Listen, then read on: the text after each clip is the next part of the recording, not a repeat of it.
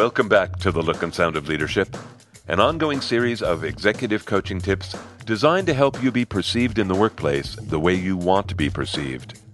I'm Tom Henschel, your executive coach, and today we're talking about the focused executive. Erin admitted to being freaked out, and she was angry with herself that she was. Erin was going to be a featured speaker at her company's upcoming user event. This was a yearly event that stretched over three days. Thousands of people came from all over the globe. Erin's topic and her time slot were prime. She was feeling the pressure. I met Erin for the first time when the conference was 10 weeks away. She'd known for months she was going to be speaking. Now she was finalizing her slides and carving out large blocks of what she wanted to say. When I asked how I could help her, she burst like a dam. She wanted help with her slides. She wanted help with her content. She worried about saying um and wanted help with that. She worried about sounding like a robot if she rehearsed too much and wanted help with that. After a few more concerns, she said, and last but not least, I'd like help with not being so nervous. I'm usually not nervous. But like I say, this conference has me freaked out. What's got you freaked out exactly? I asked. She burst out another list of concerns and then ended with, and my boss is going to be there, and the whole team. If I blow this, I could really set myself back. I could even get fired. Really? I asked. You could? That seemed extreme to me. Well, no, I suppose not, she said. But it sure would be hard to show my face the next week. Wow, Erin, I said, what would have to happen to make them think so badly of you? I don't know, she said, if the users walked out. Oh, I said, is that likely? I don't know this conference. Does that happen sometimes? She considered, and then smiled. Then her whole body relaxed. No, it doesn't. Huh, watch me be the first. Ugh, do you see how I talk to myself? I hate being freaked out like this. I am usually not, I swear. How do you usually calm yourself down? I asked. I take up meditation again. I'm a real fair weather friend when it comes to meditation. I'm not disciplined at all. I just pull it out when I need it, you know, which makes it pretty useless. Oh, I don't think so, I said. My feeling is that even 60 seconds of mindfulness improves whatever comes next. We could do some right now and see. You want to? That sounded great to her. I guided her through a few minutes of relaxation and focus. At the end, when we both opened our eyes, she was far away, thinking. I waited, curious to see where she would land. After sitting in the quiet, she said, It's one thing at a time, isn't it? I feel like I've been trying to do everything at once, but it's really about getting focused and just doing one thing at a time. Her idea triggered one of my own. The memory made me smile. She noticed and asked what I was thinking. I said, One thing at a time was the core of an image that I used for years to get myself focused. What was it? she asked. You want to hear it? I asked. She said she did. So I began. Let me tell you the context first, I said. I used to be an actor in Hollywood. You did? she asked. I did, I answered. And the thing about being a working actor in Hollywood is that you audition a whole lot more than you work. And auditioning is crazy making, it's a horrible system. Everything is out of balance and usually not in your favor. But for you, the actor, there's something at stake, right? Career stuff or money stuff or whatever. Auditions always have stuff around them. But that stuff is just a distraction from the goal. And you can only hit the goal if you're focused, which is why I made up this image. Cool, she said, shifting in her chair. I took a breath and got quiet. And then I said, I'm standing at the edge of a big pond. Everything is completely still. The sky is gray. There's no sound, no wind. The water's like glass. And I am there for a purpose. At my feet is a mound of pebbles. My purpose is to take one of those pebbles and pitch it out into the pond at just the right spot so it doesn't sink. You see, out in the pond under the water is a bigger mound of pebbles made up of all the pebbles I've ever pitched before. If I want this pebble in my hand to balance on top of all those other pebbles under the water, I have to get focused. And this isn't pretend, this happens. Sometimes the pebbles don't sink. That's a job that I land. It happens. So I know it's possible, but I have to be focused. I tell myself nothing matters but the pebble in my hand, not the pebble I threw before, or the one before that, or the one still to come. I have to get focused on just this one pebble, and then I pitch it, and it hits the water, and whatever happens, happens. And I say, Thank you very much. And then I learned to say, Next pebble. That was hard to learn, letting go. Stop believing that, oh my God, that pebble might have changed my life. But, you know, no, it wouldn't have. So keep moving forward and get focused for the next one. She sat with the image for a minute. Then she nodded her head, saying, One thing at a time. I agreed, one thing at a time. Oh, tell me the truth, she said. Can you really detach from the outcome like that? Well, I'm better at it now, but I got pretty good at it, yeah. What made the difference for me was when I could really believe there were more pebbles at my feet. Believing in abundance helped me. And things happened that proved there really was abundance. Like what kind of things? she asked. Well, here's my favorite story about that, I said. In the 1980s, there was a television series on CBS that was this huge hit. The person who did the casting liked me, and she called me in during their first season. Now, I didn't get the job, but the producers seemed to like me, and they called me back later in that season. I didn't get that job either, but the casting person said they love you, they'll have you back next season, and they did. But I didn't get that job either. Ooh, how frustrating, Erin said. Oh, this is only the beginning. CBS aired this show for seven seasons. That's a lot of seasons. And every single season, I would go into the same room and read with the same casting director in front of the same writers, some seasons more than one time, and I never once got cast in that show for seven years. Were you pissed? she asked. I think I'd be pissed. I tried not to be. Being pissed wasn't going to help me pitch that pebble, right? But here's the point of the story. Fast forward a couple more television seasons. I get cast as a guest star on one episode of a sitcom over at Warner Brothers. Now, I'm just there for one week. I don't know anybody. Nobody knows me. On the first morning, we're all gathering to read the script for the first time. This guy comes walking over to me. He looks vaguely familiar, but I can't place him. He introduces himself. He says he's one of the producers, and I say hi. And then he says, You remember that show at CBS you used to audition for? And I say, Yeah. And he says, I was there the last couple seasons, and I always liked you. I was sorry you didn't get cast. When I saw your name in for this part, I pushed for you. I'm really happy you're here. Erin said, Wow, how nice. That was an extreme example, but it was experiences like that that helped me to remember to live in abundance. There's gonna be another pebble, and you don't know where the ripples end. So always do your best. Every pebble counts. Get focused.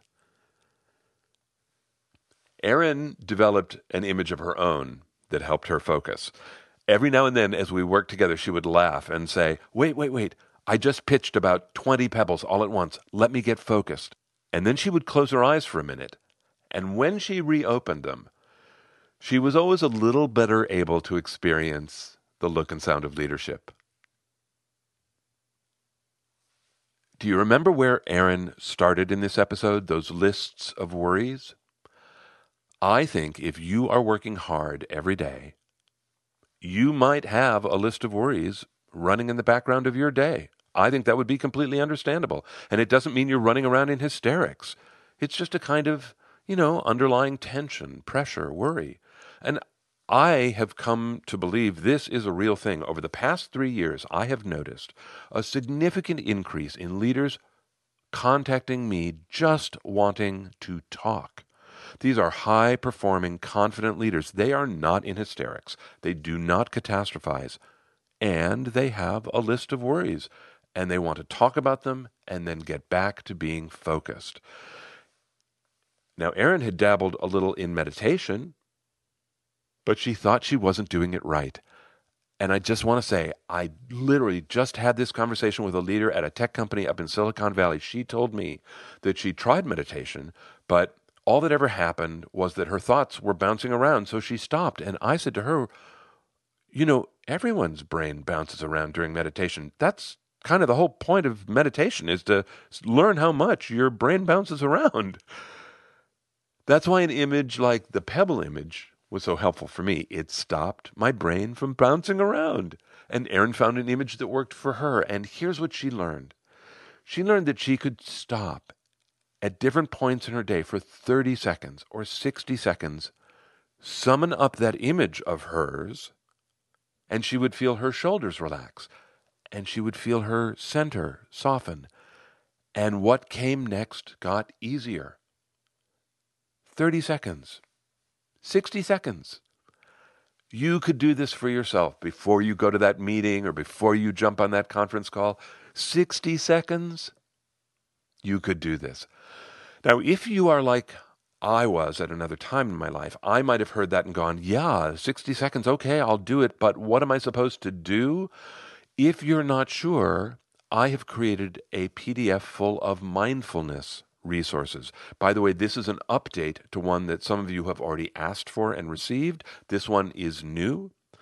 It right now is on the website. If you're listening in real time, it's on the homepage. If you're listening later, it's at the bottom of the tip in the archive. This episode is called The Focused Executive. But if you're curious, go get that PDF. Help yourself. Or you can just email me, by the way. Use the contact button. I'll send it to you. That'd be my pleasure. So the button and the PDF and the archive and the homepage are all at the Essential Communications website, essentialcomm.com It's essentialcomm with two M's dot com. Mindfulness. There is so much research about the long term benefits of mindfulness. This 60 second idea, great way to begin. Grab the PDF, play, or use the Pebble image, whatever whatever works for you from this episode. Speaking of this episode, I do have two more final ideas that I want to share with you. Before I do, I want to tell you about Solu Nwanze. Who is Solu Nwanze, you ask? Well, until recently, Solu was a listener just like you. And then one day she reached out to me and she said, Hey, I'm up in San Francisco. I work for Zendesk. I lead a team. What would you think about coming up and doing the look and sound of leadership with my team? And we did it. And it was great to watch her with her team, and her team is full of smart, bright, engaged, challenging people. It was really fun. So I start this month's gratitude with a big thank you to Solu for bringing me to meet her team. It was a blast. Thanks a lot. In Apple Podcasts this month, reviews were posted by from the United Arab Emirates El Hafez, from Egypt, Sameh El Baguri, from Australia, Scrappy Nick, from New Zealand, SMNZ, and here in the U.S., the Sign Guy 13.